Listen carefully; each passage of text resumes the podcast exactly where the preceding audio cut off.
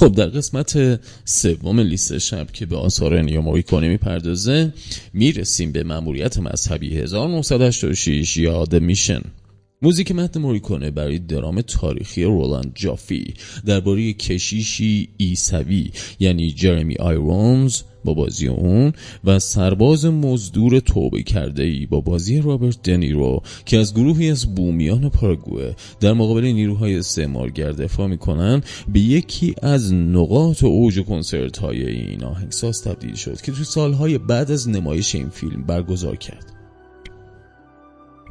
قطعه افتتاحیه. یعنی روی زمین گویی در بهشت است حاکی از تلاش آهنگساز برای در هم آمیختن سبکای فرهنگی و تنظیم برای ارکستر. نوای بهشتی گروه کور ناگهان و به, سوی به صورت غیر منتظره و حین پیشرفت اجرای ارکستر با صدای کوبش تبل همراه میشه. این ایده بلند پروازانند و موریکونه از دل این ایده نوایی در میاره که هم زمینی و هم ماورای این کره خاکیه. و قطعه obوای گابریل که در از روی صحنه قرار داده شده بودش که در اون آیرونز به یه بومی نحوه نواختن ساز بادی اوبوا رو نشون میده بدون هیچ برنامه ریزی به اثر بسیار پرفروشی تبدیل شد. جالب اینه که بهتون بگم خواننده های زیادی هم بعدا با کسب اجازه آهنگساز شعر هم به این قطعه موزیک اضافه کردن و اونو اجرا کردن که داریم میشنوینش. موریکونه گفته تصمیم گرفته بود که کار موزیک متن فیلم رو کنار بگذاره. اما وقتی این پروژه به اون پیشنهاد شد تصمیمش رو عوض کرد. همین نکته باعث شد اون برای دومین بار نامزده کسب اسکار بشه و هم برای اولین بار گلدن گلوب بهترین موزیک متن رو دریافت کنه. موریکونه معتقد بود که واقعا استحقاق کسب اسکار به خاطر موزیک متن فیلم The Mission رو داشته و بازگشت خودش به سینما با این فیلم رو معجزه واقعی میدونستش. با این وجود جالبه بدونی که موریکونه در مقطعی تصور کرد. تصاویری که رولاند جافی برای این فیلم گرفته بسیار قدرتمند و با شکوهه و پیش خودش فکر کرده شاید موسیقی اون اصلا حق مطلب رو ادا نکرده. می‌بینی؟ حتی نابغه ها هم ممکنه گاهی اشتباه کنن. اما فیلم بعدی فیلم بعدی که یادش به خیر دوره دانشجوی من پستر این فیلم روی دیوارمون بودش. یعنی The Untouchables تسخیر ناپذیران 1987 سومین نامزدی موریکونه در جوایز آکادمی و گلدن گلوب با روایت سینمای برایان دی پالما از یک سریال تلویزیونی دهه پنجاه میلادی رقم خورد.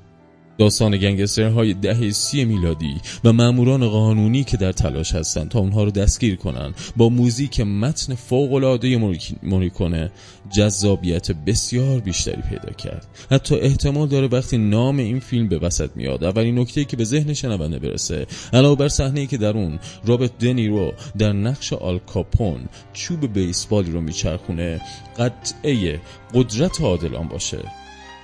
حین شنیدن این قطعه قدم های سنگین و بلند کوین کاسنر در نقش الیوت نس به گوش می‌رسه و حکایت از ریتم پیشرونده قطعه داره و با وجود اینکه موریکونه بعدها گفت ساخت ملودی اصلی فاتحانه مناسب برای این فیلم گنگستری برای سخت بوده اون متواضعانه گفته که خیلی دلم نمی‌خواد موسیقی فاتحانه بنویسم اما لحظه های درخشان و هیجان انگیزی تو موزیک متن این فیلم در بین قطعه های موریکونه‌وار مثل قطعه لالایی مسلسل و قطعه آلکاپون که ترکیبی از موزیک وسترنی موریکونه با آثار اون برای فیلم های اسرارآمیز ایتالیایی وجود داره.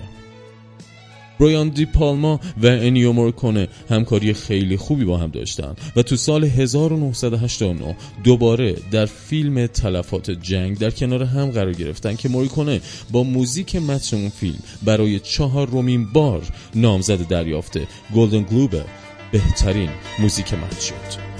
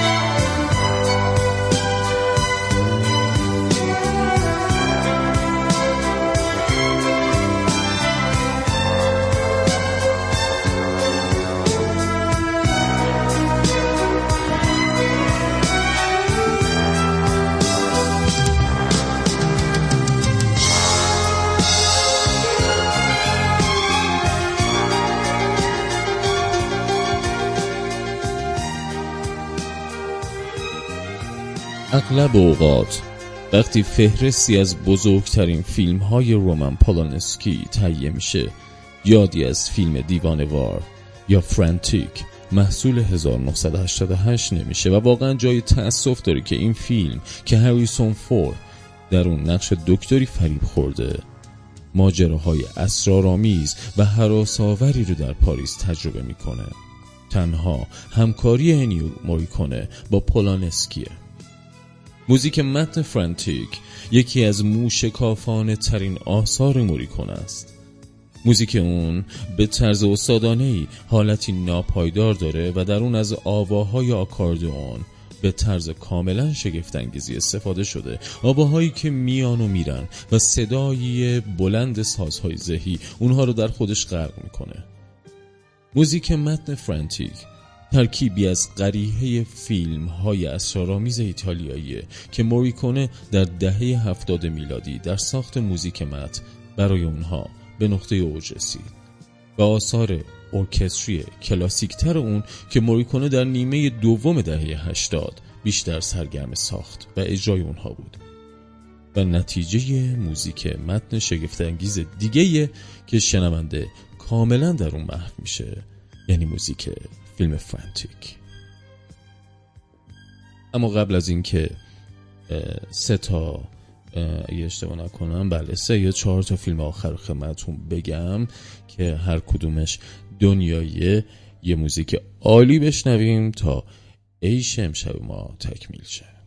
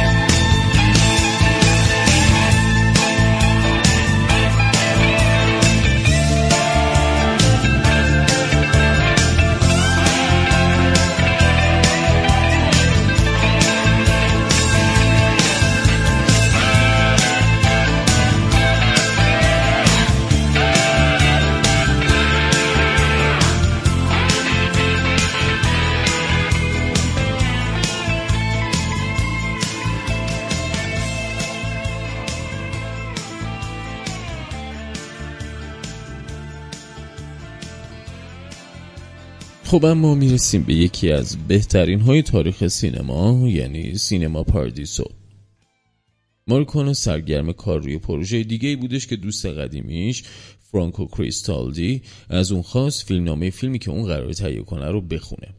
آهنگساز فیلمنامه رو خوند. و لحظه ای که به نقطه اوج داستان یعنی صحنه ای که بوسه های بریده شده از بین فیلم ها روی پرده میافتند رسید. قرارداد با پروژه دیگر رو لغو کرد و کار ساخت موزیک مت رو برای سینما پاردیسا شروع کرد. فیلمی که به یکی از موفق ترین فیلم های غیر انگلیسی زبان تمامی دوران تبدیل شد. تو این فیلم تورناتوره داستان پسر بچه‌ای به نام سالواتور کاشو رو تعریف می‌کنه. که دیوانه سینماست و آپاراتچی سینمای محلشون یعنی آلفردو با بازی فلیپ نواره زیر پلو بال اون رو می‌گیره تا اون برای خودش کسی بشه. توی همین فیلمه که احتمالا میشه رومانتیک ترین آثار موریکونه رو شنید. همه چیز از پیانوی فیلم های کمدی سامت تا سمفونی های مدهوش کننده به گونه یک انگار از دل فیلم های قدیمی هالیوود اومده. و فیلم با وجود اینکه بر لبه تیغ احساسگرایی حرکت می‌کنه دست که من نظر موزیکال میگم. هیچ وقت به سمت پرسوز و گداز بودن نمیفته این نکته هم که انیو یکی از ملودی های اصلی عاشقانه فیلم رو به همراه پسرش یعنی آندرا نوشته نتیجه کار رو دلنشین تر می‌کنه. چون فیلم هم به موضوع مضمون پل زدن بین نسل ها با استفاده از هنر می‌پردازه. سینما پاردیسو اولین همکاری موریکونه با تورناتوره بود که ادامه پیدا کرد و از دل این همکاری قطعه های خلق شد که همه نشانه از عشق بی حد و حساب به قدرت بی پایان سینما دارند. اما فیلم بعدی Legend of 19th یا افسانه 1900 محصول 1998 در ابتدای دهه 90 میلادی مورکونه دیگه مثل سابق تو زمینه ساخت موزیک متن فیلم فعال نبود و به نظر می رسید که اون نقطه اوج پرونده کاریش رو پشت سر گذاشته و حتی ادهی موزیک متن روزگار روزگاری در آمریکا رو همون شاهکار پایانی اون به حساب می آوردند. با وجود این همچنان دوست داشت. قطعه های گوشنواز با حال و هوای کلاسیک برای دوست خوبش یعنی جوزپ تورناتوره بسازه. موریکونه برای فیلم افسانه 1900 که دومین گلدن گلوب موزیک متن رو برای اون برمغان آورد قطعه های پرشوری از پیانو و قطعه های حزننگیزی با استفاده از سازهای ذهی نوشت که دقیقا آینه ای از وضعیت روحی و روانی نابغه موسیقی داستان فیلمه. و اما مالنا. محصول 2000 پنجمین و آخرین نامزدی انی مورکونه در جوایز آکادمی. پیش از اون که اعضای آکادمی بالاخره متوجه بشن که لازمه با اعطای اسکاری افتخاری به استاد دست کمندکی از بار سنگین رسوایی های گذشته کم کنن. موریکونه چهارمین بار برای ساخت موزیک فیلم باگزی تو سال 1991 نامزد دریافت اسکار شده بود. مالنا به نوعی بزرگترین موزیک مت دوره پایانی پرونده کاری موریکونه است. اون تو این فیلم راهی پیدا کرد تا از طریق موزیک قدرت های اقواگری مونیکا بلوچی رو در نقش زنی که توی روستای کوچیکی توی ایتالیا زندگی می‌کنه توصیف کنه. مزامین اصلی فیلم داستان ورود پسر نوجوانی به دنیای بزرگسالان و نقد اجتماعی درباره تعصب تو محله های بسته و کوچیک. به خوبی از ورای موزیک موریکونه به تماشاگر منتقل میشن. موریکونه برای ساخت موسیقی متن مالنا سراغ گنجینه ذهنیش از تنظیمات موسیقی بدون کلام رفت. و اثری دلنشین. بی همتا با شکوه خلق کرد که نامزد دریافت گلدن گلوب بهترین موزیک متن شد.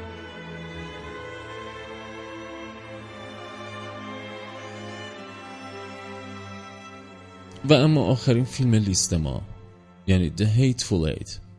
ترجمه های مختلفی براش شده. هشت نفرت انگیز هشت پلشت نمی‌دونم. منصول 2015 کوانتین تارانتینو هیچگاه علاقه با فرش به انیو موریکونا رو پنهان نکرده. اون از شروع هزار سوم میلادی به این طرف تو فیلم ها های قدیمی از موریکون استفاده کرد و حتی سیهین ساخت Inglorious Bastard یا حرامزاده های بیشرف تو سال 2009 از استاد ایتالیایی خواست تا موزیک اورژینال برای این فیلم بسازه. موریکونه به دلیل همکاری با تورناتوره تو فیلم باریا که تو سال 2009 موفق به انجام این کار نشد و در عوض چند قطعه در اختیار تارانتینو گذاشت تا از اونها تو فیلمش استفاده کنه. بعد از Django Unchained یا جنگ جانگوی رها از بند تو سال 2012 محصول تارانتینو همکاری احتمالی این دو به خطر افتاد. تو مصاحبه ای از موریکونه منتشر شده بود آهنگساز بزرگ ایتالیایی. از نحوه استفاده تارانتینو از موزیکش گلایه کرده بود و گفته بود هیچ وقت با اون کار نخواهد کرد. موریکونه البته بعد بیانیه داد و گفت حرفای اون خارج از متن استفاده شده و اون برای تارانتینو احترام فراوانی قائله.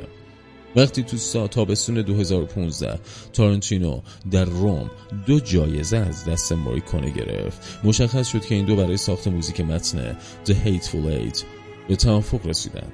به این ترتیب این فیلم به اولین فیلم تارنتینو تبدیل شد که کاملا موزیک متن اورجینال داشت و سال 1981 به این طرف اولین فیلم وسترنی بود که موریکونه برای اون موزیک می نوشت مورکونه تو سال 2016 تو مصاحبه گفته بود که شنیده در بعضی از سالن های نمایش وقتی قطعه افتتاحیه دیت فولیت پخش میشه تماشاگران ایستاده اون رو تشویق کردند. موزیک متن موریکونه هم به فیلم تارانتینو رنگ و لعاب خاصی بخشید و همون رو به تاریخچه عظیم ژانر وسترن متصل کرد و همین که نامزدی اسکار و گلدن گلوب برای موریکونه به همراه آورد. سرانجام انیو موریکونه به خاطر نگارش و ساخت موزیک متن این فیلم. برنده اسکار بهترین موزیک متن اورجینال شد که هرچند خیلی دیر بود اما بهتر از هرگز بود. این بود یک پرونده کامل دقیق و حسابی از استاد موزیک متن یعنی انیو موریکونه که واقعا جاش توی برنامه رادیو زد خالی بودش و به عنوان حسن ختام یک موزیک فوق از یکی از اساتید گیتار الکتریک یعنی مارک نافلر میشنویم.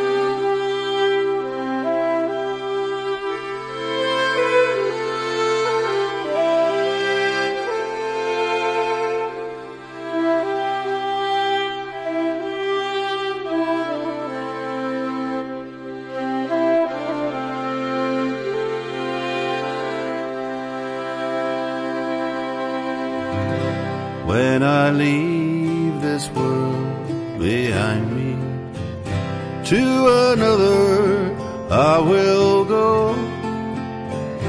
And if there are no pipes in heaven, I'll be going down below. If friends in time be severed, someday we we'll meet again. I'll return to leave you never. Be a piper to the end.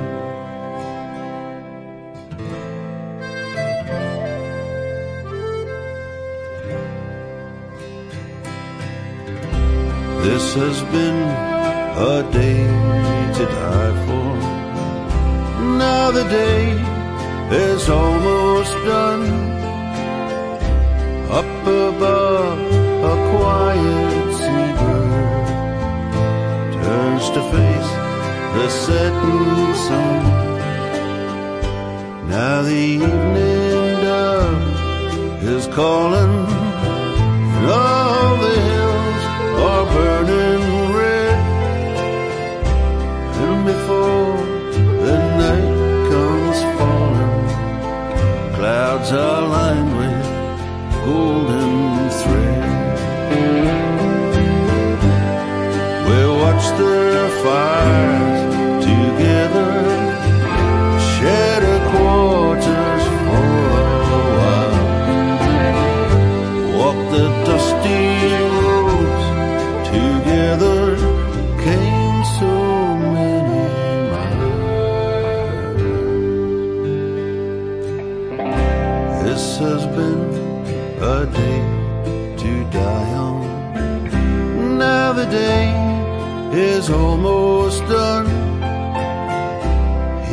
Pipes will lay beside me, silent with the battle drum. If friends in time be severed,